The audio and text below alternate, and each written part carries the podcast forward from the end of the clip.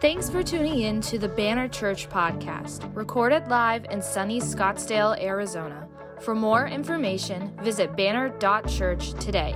Enjoy the message. Good morning. How's everyone doing this morning? Good, good. It's a good morning. I'm doing. I'm doing pretty good. How about you? Just you and me. Uh, I really liked. I some of you might not know this, but Haven and Gaetana lead this incredible group on Wednesday nights where they teach our kids music, and it is so cool to, to just to see these young people like write like they wrote a story this last time because they're teaching them songwriting. They wrote this amazing story, and my daughter has been so hyped on that ever since. She's been so excited, and I, I just love inspiring that creativity. You know, church, we're meant to be a creative place, right? God is a creator. He's creative. He made us to be creative, and so I love that. I just, can we honor them for just investing in our kids? We love that.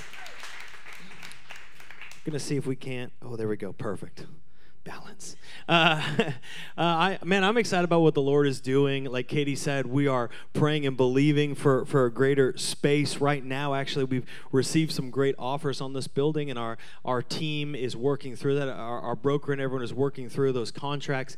And uh, so we're really excited about, about the sale of this building. I encourage you to be praying and fasting with us, and also for where the Lord is leading us for a new space that can better meet the needs of our community. And as we're growing, growing, see God really do powerful things. I, I've been so encouraged. I was at Love the Block this past uh, the other week and had the blessing of sitting down with the team there that has really ministered over over these families. And I love everybody from that block. And we had the chance to to sit with a husband and wife, and the husband was passing away, and, and, and pray for him. And he did he did pass away uh, this this past week.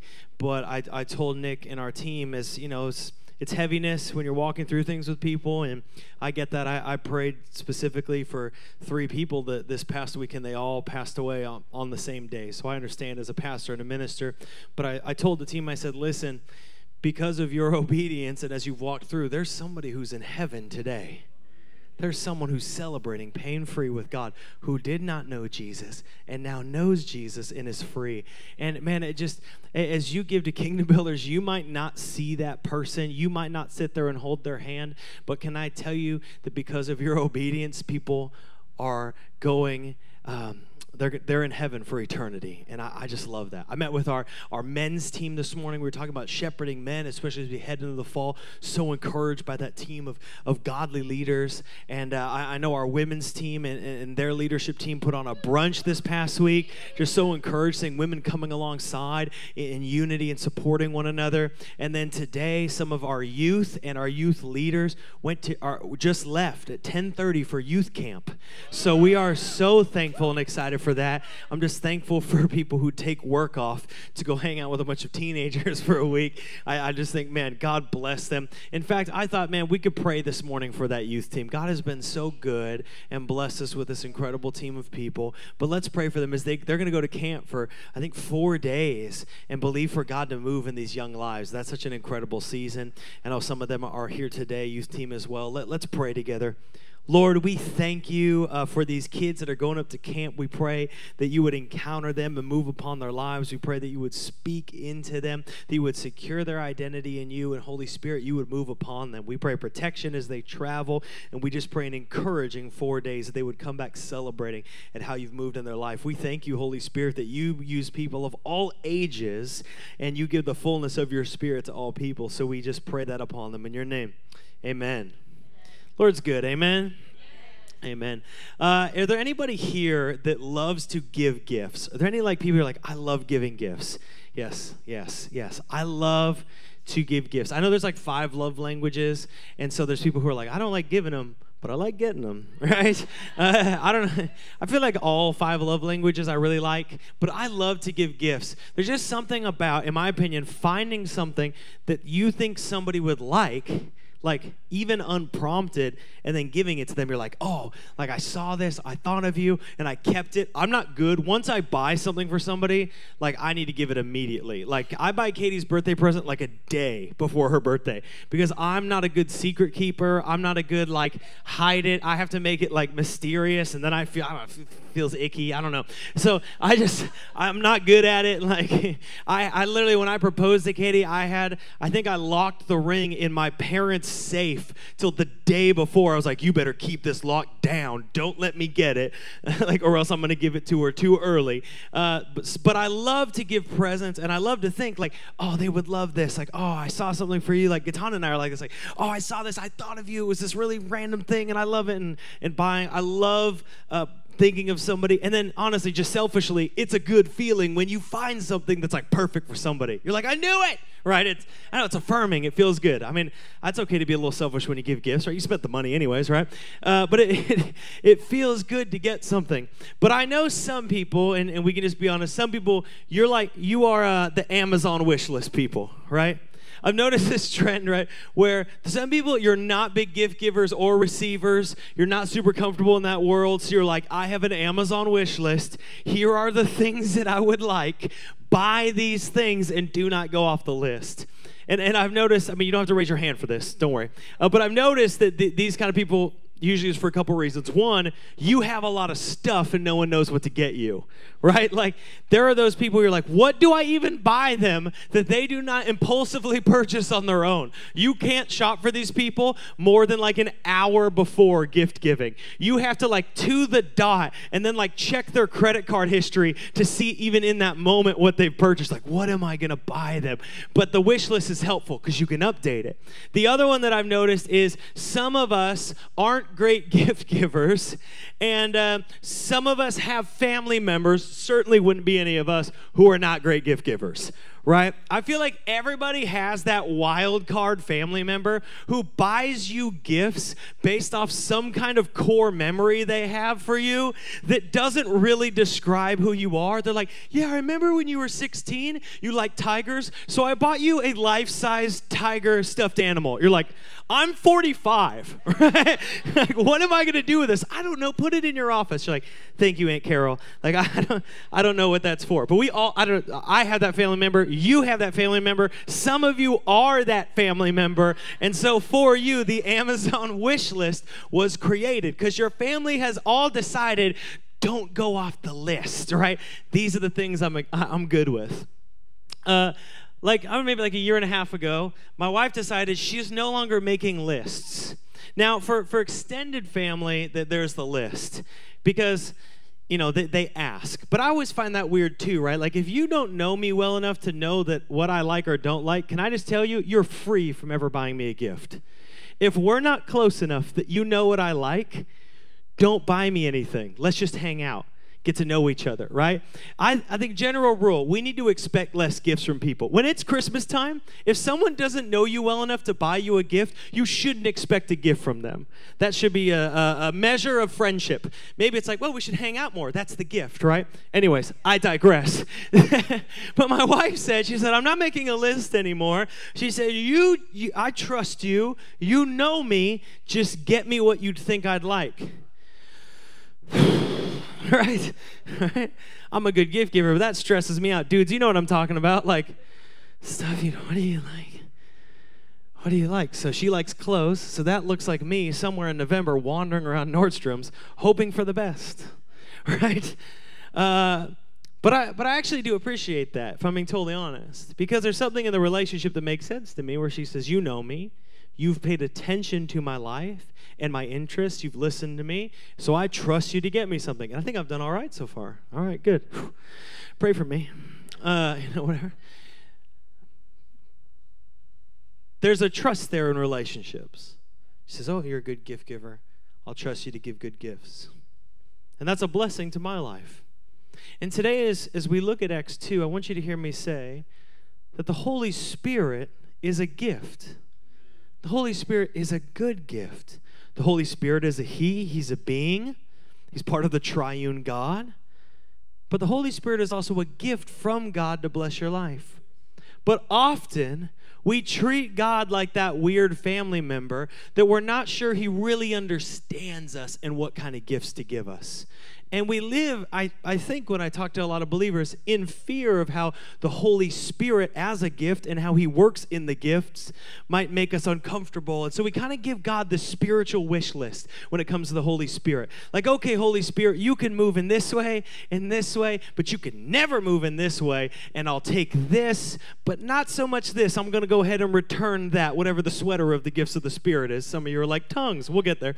Uh, but but we, we sometimes do that to the Lord. We don't tr- we, we might think we do, but often we don't trust that he's a good gift giver. We're actually sometimes, if we were honest, afraid of how God might move through us and what that might look like. I think we can be honest in that state. Many people that I talk to are afraid that God is like crazy Aunt Carol who's going to give us some weird gift that is really not we I don't like that.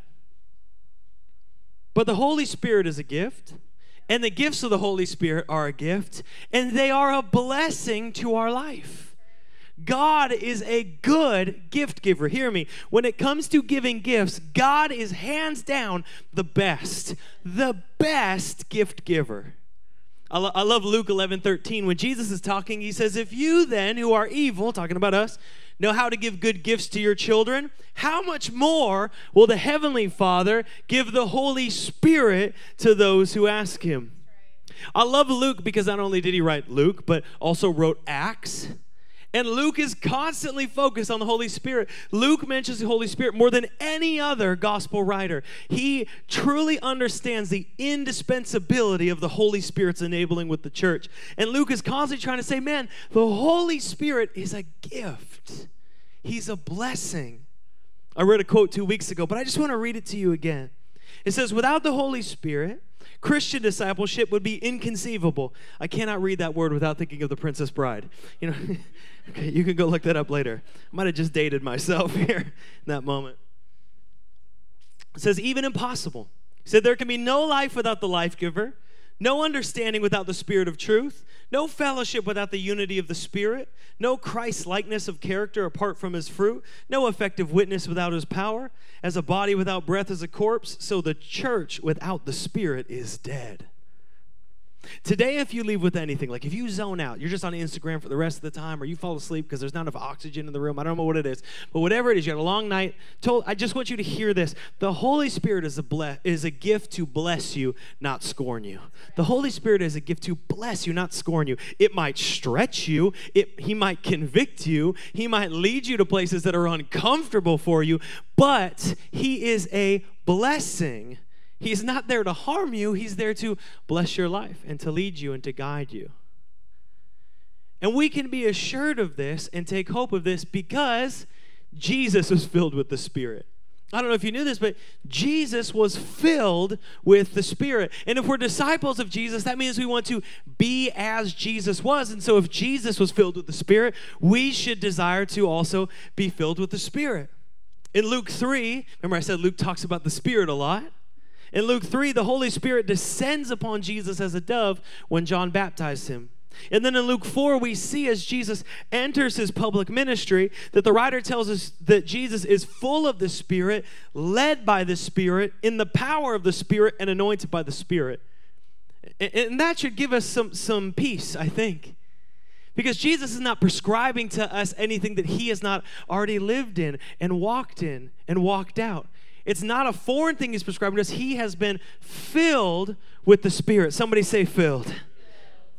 And not only that, but he has promised the Spirit. Jesus promised. Somebody say, promise. Jesus promised the Spirit.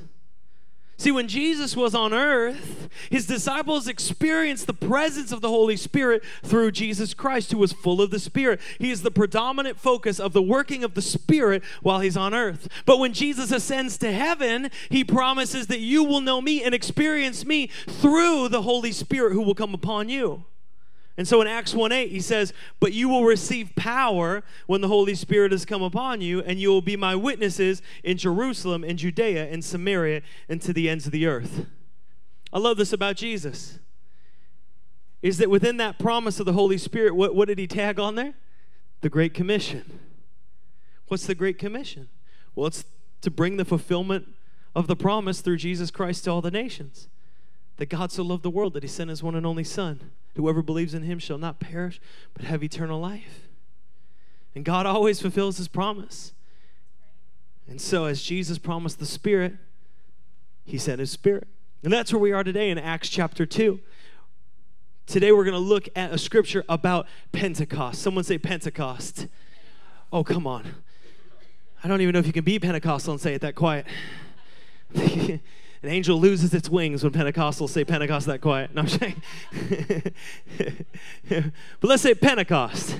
There we go, Pentecost. Good job. Pentecost was already a feast, and at the time of the feast, the disciples were gathered. They were doing what Jesus said. They were in the upper room. They were praying. They were waiting for God to fall. I imagine that was a unique experience, waiting. How would you know? They haven't experienced it. And maybe the, the zealous ones of them, maybe Peter, like, I mean, they were there for a while. Maybe he stood up a couple hours in, was like, guys, I feel like the Spirit's here. Why don't we go ahead and head out? Like, no, man, you need to chill. We've had enough of you for the past couple days. You need to chill. And he's like, I feel like we could go. I feel full of the power. Was that it? Did you guys hear that? I feel like I heard something. Lord, was that you? Or was I just thinking that that was you who said go? Okay, if you said go, knock three times. Ah, I don't know. Maybe that wasn't it. Let's keep, right? But it says they waited and they prayed, and then we jump into Acts chapter 2. Let's jump there together. Verse 1 it says, When the day of what? Pentecost arrived, they were all together in one place. All of them, 120 people, men and women, gathered together. That's a big group of people. It says, And suddenly there came from heaven a sound like a mighty rushing wind, and it filled the entire house where they were sitting and divided tongues as of fire appeared to them and rested on each one of them, and they were filled with the Holy Spirit, began to speak in other tongues as the Spirit gave them utterance. I want to encourage you here. We're going to talk about Pentecost today, and we're going to talk about the Holy Spirit. And here's what I want to say At any moment in this sermon, get up and use the bathroom. But when it comes to the altar time, can I encourage you? Allow God to stir your heart. You don't need to pee in that moment. You don't need to fill up your giant water bottle. It's fine. Leave it be. Let it clink along the floor. We hear it. Amen. But I want to encourage you. We're going to talk about Pentecost today. I want to encourage you, allow the Lord to minister to your heart. So at any moment, but man, when that moment comes where I believe God's going to speak to your heart, don't get the distraction of the Spirit. Get filled with the Spirit. Allow the Lord to move. But there's a Pentecost experience. It's audible, it's manifest, it's outward, and it's happening in three parts. Let's look at those three parts together. Can we do that? Awesome. The first part is this there was a sound like a mighty rushing wind, a sound like a wind, a blowing, rushing, audible sound. A powerful sound. It didn't say there was a wind, it says there was a sound that came into the room that they were at. Sound like a wind. I love that because in the Old Testament, the wind phenomena often accompanied the presence of God. A wind meant the presence of God, the life of God was coming. In Greek, the word uh, pneuma had a double meaning of both wind and spirit and it's same it's the same here. The wind the spirit began to move and like in ezekiel when ezekiel is prophesying to the dry bones it's the breath the wind of yahweh that comes in and breathes life into it and in the same way life from the lord is beginning to breathe into it. The second thing it says is there came upon them tongues as of fire. The word tongues here is glosse that can mean a tongue as an organ, literally your physical tongue in your mouth. That can mean as a language. That can mean as a spiritual speaking or supernatural language. And it says, as of fire. Throughout the Old Testament, remember, these are, these are uh, uh, you know, people who grew up, they're Jewish, they understand the Old Testament. A lot of them, uh, some of them were trained in the Old Testament in Scripture, but they would have heard the powerful stories of the Lord. And in the Old Testament, fire represented the presence of God. Right? These things aren't random, right? The presence of God. When fire fell, the presence of God was there in the temple. When the when the fire fell, the presence of God was on the altar. When the fire fell, the presence of God was in the tabernacle. And so Luke is dealing with this transcendent experience, right? I don't envy the gospel writers. Could you imagine trying to explain this moment in human words? It's like the most transcendent thing that's occurred, and you're just like, Holy Spirit, help, right? When you're writing this down, lead me, inspire me to explain something so supernatural and transcendent. And so he's expressing it in this kind of dual earthly analogy. There were tongues as of fire, like a tongue of flame that descended, and then it tells us that they began to speak in other tongues. There's a supernatural occurrence here. And it says the third thing says they were filled. Someone say filled. They were filled with the Spirit. What is often called the baptism of the Spirit.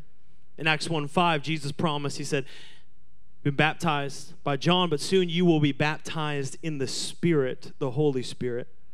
Now, in other instances, the, the word for this similar occasion is poured out. In Acts 10:45, it uses poured out. In Acts 8:16 and 11:15, the, the, the phrase came upon, the Holy Spirit came upon them is used. And in Acts 2:38 and in just a little bit and even later in 10:47 it says to receive it says and they received the Holy Spirit. He says and you will receive the Holy Spirit to receive it. It came upon them, poured out, they were baptized in. All of these scriptures refer to the experience of a new convert, someone who has made the choice, who has given their heart to Jesus Christ and confessed with their mouth and believed in their heart that he is Lord and Savior and raised from the dead. And so they receive the Spirit. And you might have heard, you might say, wait a second, okay, so if we have received the Spirit, why then, like, you know, we have Presence Night tonight, 5 p.m., little advertisement, Presence Night tonight, 5 p.m. Why do we pray for the Spirit? Why do we pray for the Spirit to move? Well, because we also see in Scripture that not only is there a baptism of the Spirit, but there's a filling of the Spirit, which is different. Baptism poured out, came upon, received, all that refers to new converts who receive the Spirit. But filling refers to when the Spirit comes upon someone who's already a believer, and usually it's in some time of special inspiration or a testimony of faith. So, like when Peter says was filled with the Spirit and begins to speak out in Acts 4, they're like, who's this dude, right? Or when they're praying and believing because they're under persecution, it says the house was shaken and they were filled and began to pray and speak. There's, there's a special happening, but, but they're different things. Are you still with me? Just a little, little bit of teaching here so you can follow us. So when we pray for that, often we're praying, if you're full of the Spirit already, we're praying, God, would you fill us? Would you move upon us? But what's happening here is the Holy Spirit is falling upon them, and then we have this initial evidence that the Spirit has fallen, which is speaking in tongues. Now, the Assemblies of God says, okay, the, the initial physical evidence is speaking in tongues. And that's what it is right here, that as the, the Spirit fell, what happened? The disciples began to speak in tongues. It was the first thing that they did. They began to speak out in other tongues. And now, all throughout Acts, there's references and through the New Testament to uh, the Holy Spirit falling and other spiritual gifts occurring. But in Acts 2, when the Holy Spirit comes upon the early church, this is what's happening. They're speaking in tongues. You still with me? They're speaking out. It's profound, it's supernatural, and to their benefit, the evidence is physical. They're like, we're doing something that is profoundly supernatural and it's operating in our physical body, right? It's kind of hard to deny that. It's like, man, maybe that was just the pizza you ate earlier. It's like, no, this is profoundly supernatural, right? And so, Acts 2 5, let, let's talk about what actually happens. It says, Now there were dwelling in Jerusalem Jews, devout men from every nation under heaven.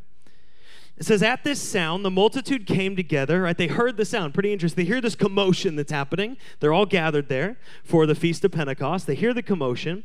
And it's like, it says, they were bewildered because each one was hearing them speak in his own language. And they were amazed and astonished, saying, Are not all these who are speaking Galileans? And how is it that we hear each of us in his own native language? Parthians, Medes, Elamites, and residents of Mesopotamia, Judea and Cappadocia, Pontus and Asia, Phrygia, Pamphylia, Egypt, and parts of Libya beyond, uh, belonging to Cyrene, and visitors from Rome both Jews and proselytes, Cretans and Arabians. We hear them, that's people from Crete, he's not mocking anybody. Cretans and Arabians, we hear them telling in our own tongues the mighty works of God. It says they were all amazed and perplexed, saying to one another, What does this mean? But others mocking said, They're filled with new wine. Not in the good way. That word is literally like glucose. It's a sweet wine, it's a liquor. They're like, they're drunk. Is what's happening. They're like, some people are like, this is amazing. What's going on? Other people are like, wow, these guys are wasted. Says they're speaking in tongues. I have to say, though it's losing ground currently in the things I preach, it's losing ground to gender identity and, and, and the biblical standard of marriage. I would have to say that, uh, that tongues has got to be one of the most controversial things that I could preach on, right? Like, I don't sleep well before I get up to preach because I want to make sure it's like really thought out. And, and that's primarily because I think it's such a powerful blessing of the Lord, but I see so many arms folded to this. So many walls go up. We're like those lizards from Jurassic Park that when we get threatened, we're just like, let's put it up. If everyone gets near me, I'm spitting venom 15 feet, right? we don't know what to do. And and I want to say, like, if you feel that way, if you're triggered by even talking about this or me saying this, I, I recognize why that is. A lot of times it's because it's been abused, and because you have been abused by it. And I, and I feel like we have to be on the same page of the church to say people have abused the gifts of the Spirit. But just like people abuse all kinds of things that are given gifts from God, we shouldn't throw them out. We should consistently focus on the biblical standard of what God has set, right? We should focus on it. People abuse sex, they abuse marriage, they abuse intimacy. We don't throw those things out. We say, What God given us? How has He called us to live? And we walk according to the biblical standard. And as we walk through Scripture, we see really three biblical uses of tongues. I want to give them to you here because I think it will clarify some stuff for us today. The first one is evangelism. The second is edification. And the third is exaltation. So I'm going to give them in reverse order, and I'll tell you what those are again. So don't stress. If you're a note taker, like, you said them too fast. Don't worry. We'll get back there. but the, the act of tongues in Acts 2 had a very specific purpose it was supernatural, it was the work of, of the Spirit, and people were speaking supernaturally and being heard supernaturally. And some people didn't. They thought they were I don't know, but they were speaking. And people ask, okay, what were they speaking? Were they speaking other languages? So, like, every person who stood up had like a very specific language they were speaking. And then, like, you would go to that like little circle and hear that language. Were they all speaking supernaturally in, in a spiritual tongue? And then people were hearing it in their language. And I got to say, the church has done a good job arguing about this for forever. But there's some things we can know and can't know. The things we can know. In Acts 2 4, when it says speaking in tongues, the word there is glosse. And glosse does not mean dialect, it means a tongue, and often it means a supernatural tongue. And consistently in Scripture, later on, we'll see that it's pointing to the supernatural act of speaking. In Acts 2 6, they say, We're hearing in our own language, but they don't say tongues, they say dialect. We're hearing them speak in glosse. We're hearing it in dialectos. We're hearing it in our own dialect. And then it says later in 211, hey, we're hearing them telling, speaking our own tongue, but the word again is glosse, pointing to the supernatural. And people say, well, okay, were they speaking in, you know, all these languages? I think all these people listed, or were they, or were they speaking in a, in a heavenly tongue and it was being heard? And I say, well, 213, they say, well, they must be drunk. And I don't know about you, but I've never heard someone speaking another language and thought, that guy's wasted. Yeah. Right? Like, I've never heard someone speaking Mandarin and thought, man, that guy's blitzed. Right? It feels a little xenophobic, in my opinion, and a little biased to think, A, they weren't used to people from other nations being around them as they were in Jerusalem, and they were used to feasts of people gathering from all over. To hear other languages wouldn't have been unusual to them, right? They would have heard other languages, and usually the response to language isn't like, wow, these guys are wasted. Now, they were Galileans, so it was surprising that they would know, but it gives much of a, as much of a chance to say, were they or weren't they? Here's what we do know 100% according to the Word of God they prayed for the Spirit. The Spirit fell upon them. The Spirit supernaturally spoke through them in a powerful move of God. People heard that and it transformed their life. We can for sure know that part. Now, when we think of the, the gift of tongues, I felt like we could just pause for a moment. I just wanted to share about speaking in tongues. Is that okay? Because I noticed a lot of confusion, so I, I just want to clarify a little bit because I think that might put your heart at ease and it might allow you to open your heart to maybe God moving in that way and, and, and not being closed off to it. I mean, the Lord moves as He moves, but it's really nice if we're like, however you want to move. I, I'm not afraid. So, one of, one of the things we know as we look at the New Testament that Paul addressed the speaking in tongues in 1 Corinthians 12 through 14. And specifically, Paul is addressing this idea of order. And all throughout 1 Corinthians 12 through 14, he's using the glossa. He's using uh, this term for tongues, supernatural inspired language, but he's not sp- talking about specifically in dialect. He's talking about an intelligible spiritual language, an ecstatic spiritual language, where people are speaking and communicating with God or where God is giving a word through supernatural language and it's being interpreted. I know that's a lot, right? That's a mouthful right there. So let me let me explain. In fact, let's go to scripture. Can we do that? Let's go to the Word of God. Uh, 1 Corinthians 12 4.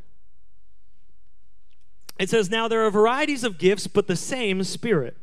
There are varieties of service, but the same Lord. And there are varieties of activities, but it's the same God who empowers them all and everyone. To each is given the manifestation of the Spirit for the common good. For to one is given through the Spirit, capital S, the utterance of wisdom, and to another the utterance of knowledge according to the same Spirit. To another, faith by the same Spirit. To another, gifts of healing by one Spirit. And to another, the working of miracles. To another, prophecy. To another, the ability to distinguish between spirits, lowercase s, meaning the happenings of the supernatural and spirits involved in that. To another, various kinds of tongues. And to another, the interpretation of tongues. All these are empowered by one and the same Spirit, who are portions to each individual individually as he wills. I think this is a powerful scripture. Paul is speaking to the Corinthians, and they were people in a church functioning and living and walking with the Holy Spirit. And the, this was all new. So we say, here's how we have order. Here's how we have order within the church. There should be order within the church. Nothing too crazy. Nobody trying to lead anybody uh, off the ledge and doing crazy things. That we should have order because we want to edify the body, fulfill the mission. And so these people, they were speaking in tongues. And in this case, the tongues they're speaking in are tongues that would be spoken and interpreted. They were uh, not, not a direct dialect, dialectos, but they were the glossa. And he says in four, chapter 14, verse 1, he encourages them by saying, Pursue love and earnestly desire the spiritual gifts, especially that you may prophesy. For the one who speaks in tongues speaks not to men, but to God. For no one understands him, but he utters mysteries in the Spirit. On the other hand, the one who prophesies speaks to people for their upbuilding and encouragement and consolation. The one who speaks in a tongue builds himself up, but the one who prophesies builds up the church. Now, I want you all to speak in tongues, but even more to prophesy. The one who prophesies is greater than the one who speaks in tongues, unless someone interprets so that the church may be built up. I, I think Paul's incredible at explaining things. And it's consistent as we look at the Holy Spirit and the role of the Holy Spirit and the movement of the Holy Spirit in all of Scripture, is that Paul encourages uh, the people of Corinth, the church, to seek speaking in tongues, right? He says, I, I want you to do it. I want you to walk in that. And in fact, Paul says, I speak in tongues. And later in verse 39, he says, I command that it's forbid that you cannot forbid speaking in tongues. So he's a proponent of it. But he recognizes that the one who speaks in tongues speaks to men or speaks to God, not to men. It's it, it, there's an experience happening. He's recognizing and saying like, "Hey, if you're all speaking in tongues, no one's going to understand what you're saying." So it edifies you, but if the whole church is popping up all over and shouting things out in tongues, it's not really going to edify the body unless someone explains what's happening. It says, in that kind of chaos, not good for the church then, not super good for the church now. And he begins to describe the difference, and Paul recognizes between personal worship and exaltation of God and the edification of the body of Christ. Are you still with me? Okay. I'm trying to teach here today because I think some teaching will hopefully open our hearts a little bit here in verse 14 of chapter 14, he says, For if I pray in a tongue, my spirit prays, but my mind is unfruitful. What am I to do? I will pray with my spirit, but I'll pray with my mind also. I will sing praise with my spirit, but I'll sing with my mind also. Otherwise, if you give thanks with your spirit, how can anyone in the position of an outsider say amen to your thanksgiving when he doesn't know what you're saying? For you may be giving thanks well enough, but the other person's not being built up. He says, I thank God that I speak in tongues more than all of you, which is a flex. Says, Nevertheless, in church, I'd rather speak five words with my mind in order to instruct others than 10,000 words in a tongue. I love the focus on both. Can we can we celebrate that in the sense that he's saying, listen, speaking in tongues is a great gift. I pray that you would do it, but he says we also need to understand what's happening. We also need to know what's going on. And so there's two things existing here. So I want to give them to you. What, what is he saying are, are the uses of tongues, and what is what do we see even uh, throughout throughout the New Testament and throughout the use of the and the flowing of the gifts of the Spirit? The first is the exaltation of God. This is a personal intimacy of worship and praise. Paul says he prays in tongues and he recognizes an unintelligible spiritual language. He doesn't deny it, and he invites us, even in Scripture, to pray in the Spirit.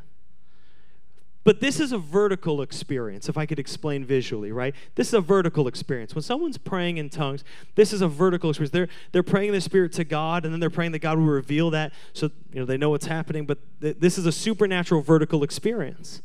And sometimes you might see somebody congregationally having that vertical experience. If you're here, we're praying and we're worshiping, people are having all kinds of vertical experiences led by the Spirit. You might be giving them a vision, you might be giving them something to pray for. For, for example, I sing things that are not on the screen, right?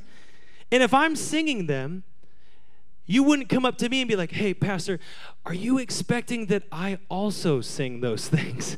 Be like, what? Who are you? like, no, that I'm having a, a mo- me and God. I'm singing out to God. I'm praying to God. I'm worshiping God. Like, but do I need to sing that thing? And I'd say, well, have I have I gone up on stage and sang it over you? No. Then the, this goes back, and this is an important Greek word called nunya. You might have heard this word. Translates as none your business, which is if someone is praying to God and they're worshiping, just be thankful that God is moving upon their life. Be thankful that the Holy Spirit is stirring upon them. Be thankful that they're having, uh, they're having a, a, profoundly supernatural experience and allow them to have that, I guess, for lack of better words. It's weird how we'll put that on ourselves. We wouldn't do it for praise or prayer, but if it's something else, we're like, are they going to expect me to speak in tongues? Like, we're like afraid it pops up. We're about to get drafted into the army of the Spirit, right? It's like, uh oh, the draft is here. Fleet of Spiritual Canada, whatever that looks like. But that's a vertical relationship. Now, what changes and what Paul is talking about, he's saying, I pray in tongues, I walk in that. What changes is when it becomes a vertical to horizontal experience, where it begins to speak out over the congregation. So I'll give you a good example. Like, um, is Gillian here? Yeah, so Gillian. So you might hear Gillian up here, and she might be praying, praying in tongues. God's moving spiritually, and she's, and you're like, well, you know, she's on stage, and I can hear her. It's like, yeah, you can hear everything Gillian does, right? right? If Gillian prays, you can hear her in this room. There's only like a hundred of us, right? Like you can hear her. But also, as leaders, we are visual of examples of the pursuit of God, right? We're, we're, examples. We should be examples of what it means to follow Christ. We're shepherds. We go before and we call along with us. So, of course, you hear. You hear when she prays. You hear when she sings. You hear when she prays in the tongues. You hear when she prays over people. You hear when she laughs, right? Gillian is an amazing example of pursuing Christ with the fullness of the Spirit. But Gillian's not going to put it on you to do what she's doing. She's just leading and walking and encouraging you that there's a freedom to follow. There's a freedom to follow. Now, if Gillian begins to speak out a word of tongues over the church, that changes. So now we were in exaltation of God. If she speaks it out, we go into edification of the body. You still with me? Edification of the body. This is second. Exaltation of God, edification of the body. Paul says, tongues with interpretation edify the body. It's a word of the Spirit that is interpreted by someone. He said, To some is given the gift of speaking in tongues, and to some interpretation. I think the interpretation might even be the scarier part. some are given interpretation. And that's why he says it's better if you have five prophetic words spoken over your congregation than someone speaking in tongues and no one understanding what's happening. I mean, it's interesting, but that's about where it ends. It doesn't edify. And in fact, there's a danger of someone seeking to constantly edify themselves by being the most spiritual and speaking that out. And so he encourages, though we are imperfect people, right? If you speak a gift of, if you speak a word of tongues, you feel like God's leading you, and there's not an interpretation, we're not going to beat you up and like, you know, make you sit out in the parking lot and time out. We understand we're, we're it's an infinite God. we're trying to understand and, and learn and grow and be led by Him, and we don't do everything perfectly, right? I've gotten things wrong because I'm I'm I'm the traffic jam. but he says that there should be an interpretation. says if someone gives up and gives an unintelligible word through the Spirit, it should be interpreted or they're out of order. I was just at a conference actually not that long ago, and someone stood up. We were just waiting on the Spirit, just having, a, having some time. Someone stood up and gave a word in tongues, and you could tell the whole room was just waiting. And it was a room full of pastors, and we just waited. I, it was 30 seconds, but that, that had to be the longest 30 seconds of that dude's life. Right? Because it was a room full of pastors too. He's just waiting. But I loved the obedience to be led by the spirit and just get up and speak and trust okay god if you're giving a word i'm, I'm just i'm going with you i'm, I'm leading it and then someone get, stood up and gave an interpretation it was a powerful word i was like this is incredible like i, I mean amazing and that's how we have to operate. That is the edification with the body. If we pray with the Spirit, that's great, but we don't want to stop there. We want the Spirit, we want God to speak to us as a congregation, right? We want the Spirit to move within us. And so we have to get outside of our insecurities just a little bit and allow Him to move upon us and move within us, to see this as a normative Christian behavior and not as something completely outside of what God has called us to do. The church began being Pentecostal, it continues to be Pentecostal. We're not the fringe, we're the tradition. The Holy Spirit wants to move. And then what we see consistently is, is a third form. So we have exaltation of God, we have the edification of the body, and we have evangelism of the nations. Evangelism of the nations.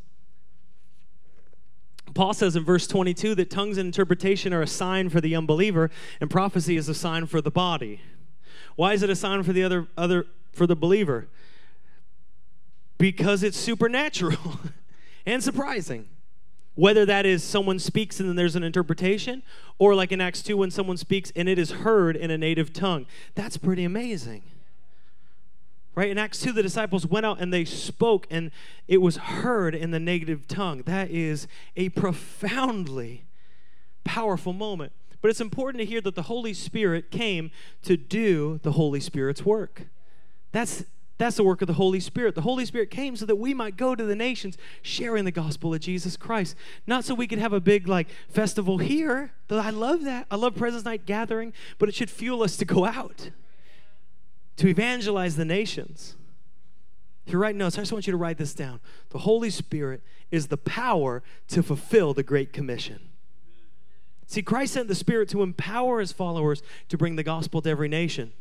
Yes, tongues, the speaking of tongues was the initial physical evidence that showed the church, yes, God is moving powerfully. The Holy Spirit is upon us and he's moving.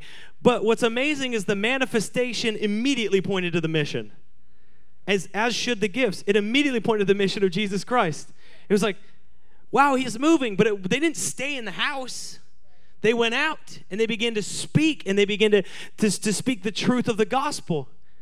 That's the beautiful thing about the Holy Spirit is he came so that we would go out. They prayed, they sought God, they filled, and they went out speaking.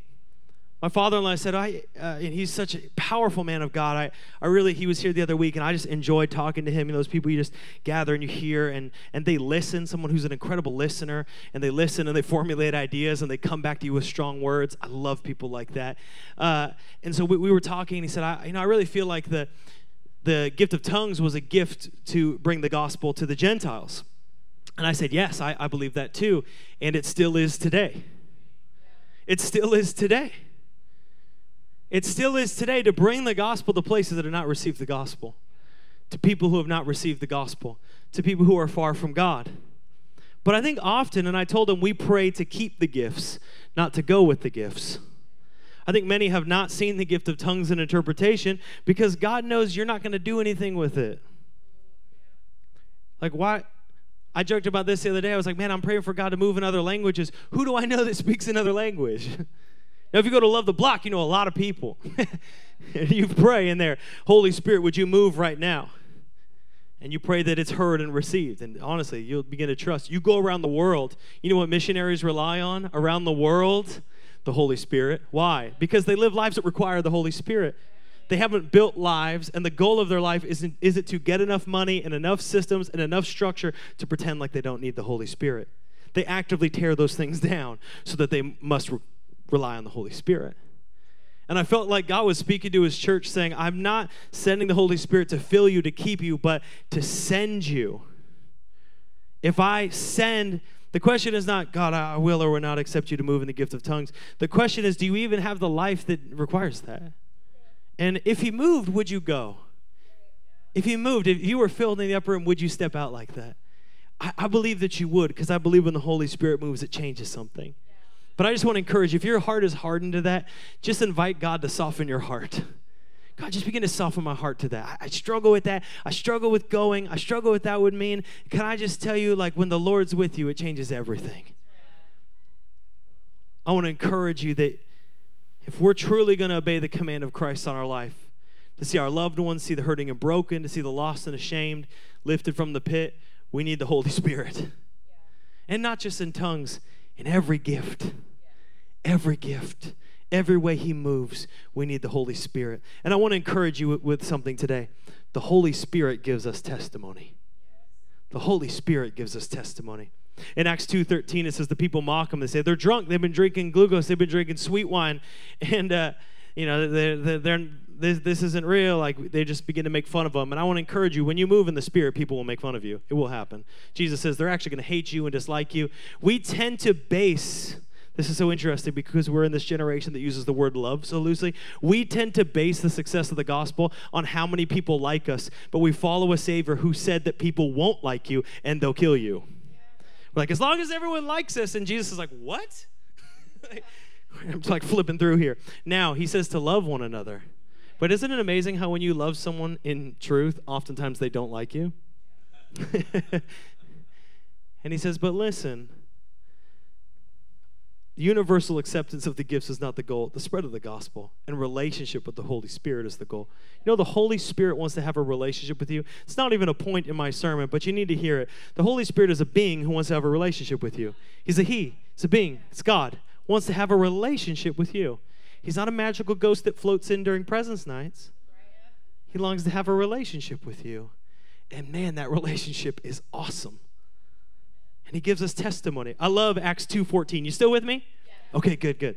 Acts 2:14 says Peter, standing up with the 11, lifted up his voice and addressed them. Men of Judea and all who dwell in Jerusalem, let this be known to you and give ear to my words. For these people are not drunk as you suppose, since it's only the third hour of the day.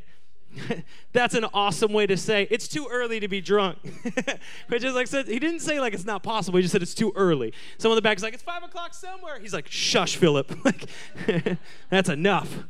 Right? There's always one in the bunch. But he says, No, we're not drunk. And he gets up and he's filled with the Spirit and he delivers this powerful, powerful sermon. Powerful. We can't read the whole thing right now. We don't have time. But go read it. A powerful sermon of the Word of God. Peter. Think of the roller coaster of Peter's life over the past 50 days. Roller coaster. Do you think at any moment as Peter began to stand up, there was like the enemy whispering into him, like, yeah, but come on, dude, like, look at yourself. Look what you've done over the past month. You're the guy, you're the guy who's gonna speak for God in this moment. Do you think the enemy whispered, like, come on, man, you're not enough. Look at your past. Look what you've done. But it says Peter filled with the Spirit. He's filled with the the Spirit is your testimony, the Spirit is your anointing. People say, I don't know what to say. Perfect. Then you won't take any credit for it. I was with my brother Jose. He's in this church, and we went and prayed for someone this last week. And we left praying for them, and he said, "Oh, I'm sorry, uh, my my, I'm not that good with words. I don't like to talk." I was like, "Jose, you just prayed for a guy for an hour, a whole a human hour, 60 minutes. You prayed for somebody. You were there, right? He prayed for so long. I was like, I, if you're not good with words, we know whose words those were, right? He said it was the Holy Spirit. I said, exactly, it was the Holy Spirit. He said, I don't know if I'm qualified. I'm like, perfect. Then you're not going to take any credit for it. That's exactly what we want. That God moved. I told the Love the Block team, we came back and it was, it was a heavy moment. I said, man, there's people in heaven because you stepped out and were led by the Spirit. And you might not feel the most qualified, but you're anointed by the Holy Spirit and he moves. So here's what happens Acts 2:37. You still with me? Okay, we're rolling. 237 says, Now, when they heard this, they were cut to the heart and said to Peter and the rest of the apostles, Brothers, what shall we do? And Peter said to them, Repent and be baptized, every one of you, in the name of Jesus Christ for the forgiveness of your sins, and you will receive the gift of the Holy Spirit. For the promise is for you and your children and those who are far off everyone whom the Lord our God calls to himself. It says, And with many words he bore witness and continued to exhort them, saying, Save yourself from this crooked generation. So those who received his word were baptized, and they were added that day about 3,000 souls. Amazing. Praise God. That's the work of the Spirit. It's like instant, like one day mega church. the Holy Spirit moves through us to transform lives. I tell you, He's a gift, and He's a gift that moves through us to transform lives. Purely and entirely, this is an act of the Holy Spirit. The prayer, the filling, the speaking, the sermon, and the conviction. These are all acts of the Holy Spirit. It wasn't because Peter was great, it's because the God who is in who is within him is great. See, when we speak, we speak with the wisdom of the Spirit. We're full of the Spirit. When we lay hands on the sick, we anoint them with His power, not our power. I can't heal the sick, but God can through me. We might feel our vocal cords speaking a testimony, but it's the Holy Spirit that touches their heart. We might give words of hope or scripture, but it's God, it's the Holy Spirit who sets it upon their heart. He convicts, He transforms, He renews. Can I just say this morning, church, what a blessing it is to be filled with the Spirit, that everywhere we go, we can see lives change, we can see people snatched from hell and from despair. Can I just, do you want that? Because, man, it's a blessing to live full of the Spirit to walk with the Spirit. And I love what I love what Peter says here, and I want to say it over your life as the band comes forward today. The Holy Spirit is a gift for all believers. Today, if you say, Lord, I choose you as my Lord and Savior. I confess with my mouth and believe in my heart that you are raised from the dead. I no longer set myself upon the throne of my life, but I serve you as my Lord and Savior. Can I tell you that the Holy Spirit has come for you? For you. Jesus promised the disciples believed, they waited, the Spirit fell, they were filled. Some people say, well, that ended with them. No. They were apostles, they were builders. Where they went, they prayed for people and they were filled with the Spirit. That's what my, that's what my Bible says. They were, they wherever they went, they prayed for people. They were filled with the Spirit. They were apostles, they were builders. See, people that say that's over, they don't understand how you build. I've never built a house where the foundation dissolved after a while or disappeared in the night in some undisclosed time. Upon the foundation, everything rests. Everything rests. We founded this church on the rock filled with the Holy Spirit, and the Holy Spirit remains. In Acts 2:38 Peter says, "Repent, be baptized every one of you in the name of Jesus Christ for the forgiveness of your sins, and you will receive the gift of the Holy Spirit." And I love this scripture. Hear this over your life. So for the promises for you and for your children, so the next generation, and for all who are far off. Hear that again. For the promises for you and for your children and for all who are far off, everyone whom the Lord our God calls to himself. You know, I'm thankful for that because I am the far off. Anyone else here the far off? Amen. Not from Israel. And I didn't grow up Jewish. Not a part of that, that people. I'm the far off. I'm the Gentile. I'm the Gentile of Gentiles. If there was a list of Gentileness, I would be the far off. far off.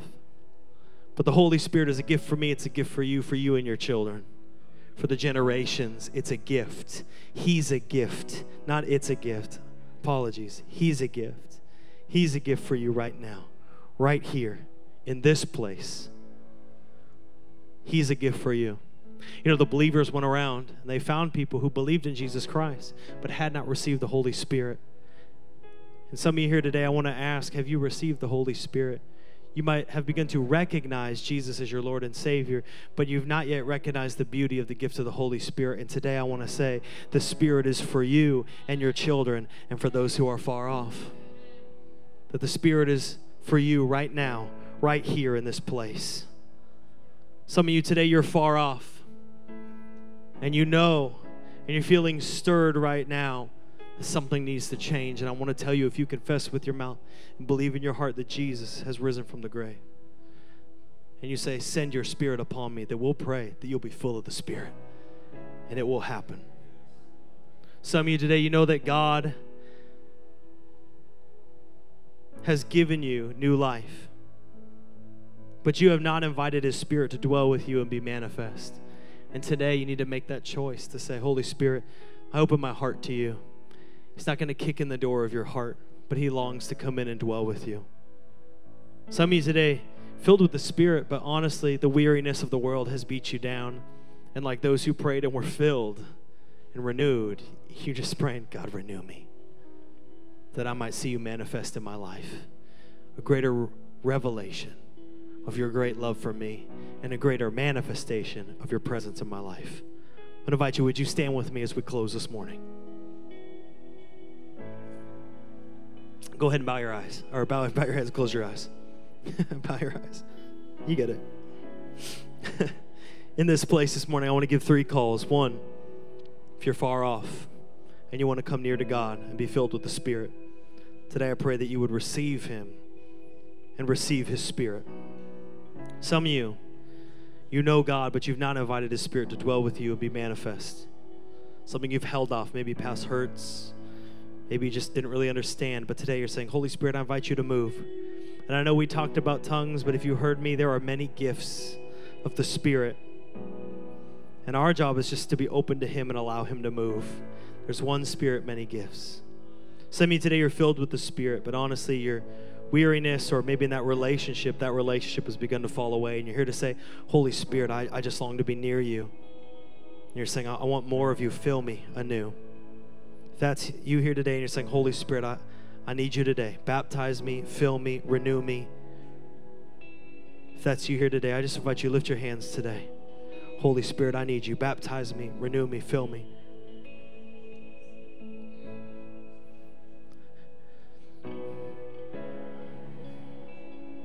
In fact, I, I want to be a little bold. I know the eyes are closed, the heads are bowed. If you're able, I want to invite you just to come forward. I, want to pray for you very specifically. If you're, you're making that call, Holy Spirit, I need you, and you raise your hand, go ahead and just come forward in this moment. If you can, come forward. I know it's people who can't, but we'll still pray for you. But I invite you to come forward and saying, Holy Spirit, I need you. I need you. Holy Spirit, baptize me. You're praying for that. Maybe the baptism of the Holy Spirit. Holy Spirit. Maybe it's just falling afresh. Holy Spirit. Invite our team just even now, come around. They're going to lay hands and begin to pray over you. I invite you, if you're here today, if you'd like prayer, in fact, let me, let me have Carlos. Carlos, come here. If you'd like prayer, but you're unable to come up, would you just lift your hand? I want to send someone to pray for you. Okay, Carlos, you can watch. If someone raises their hand, thank you. But I want to pray over you today that the Holy Spirit would move upon you.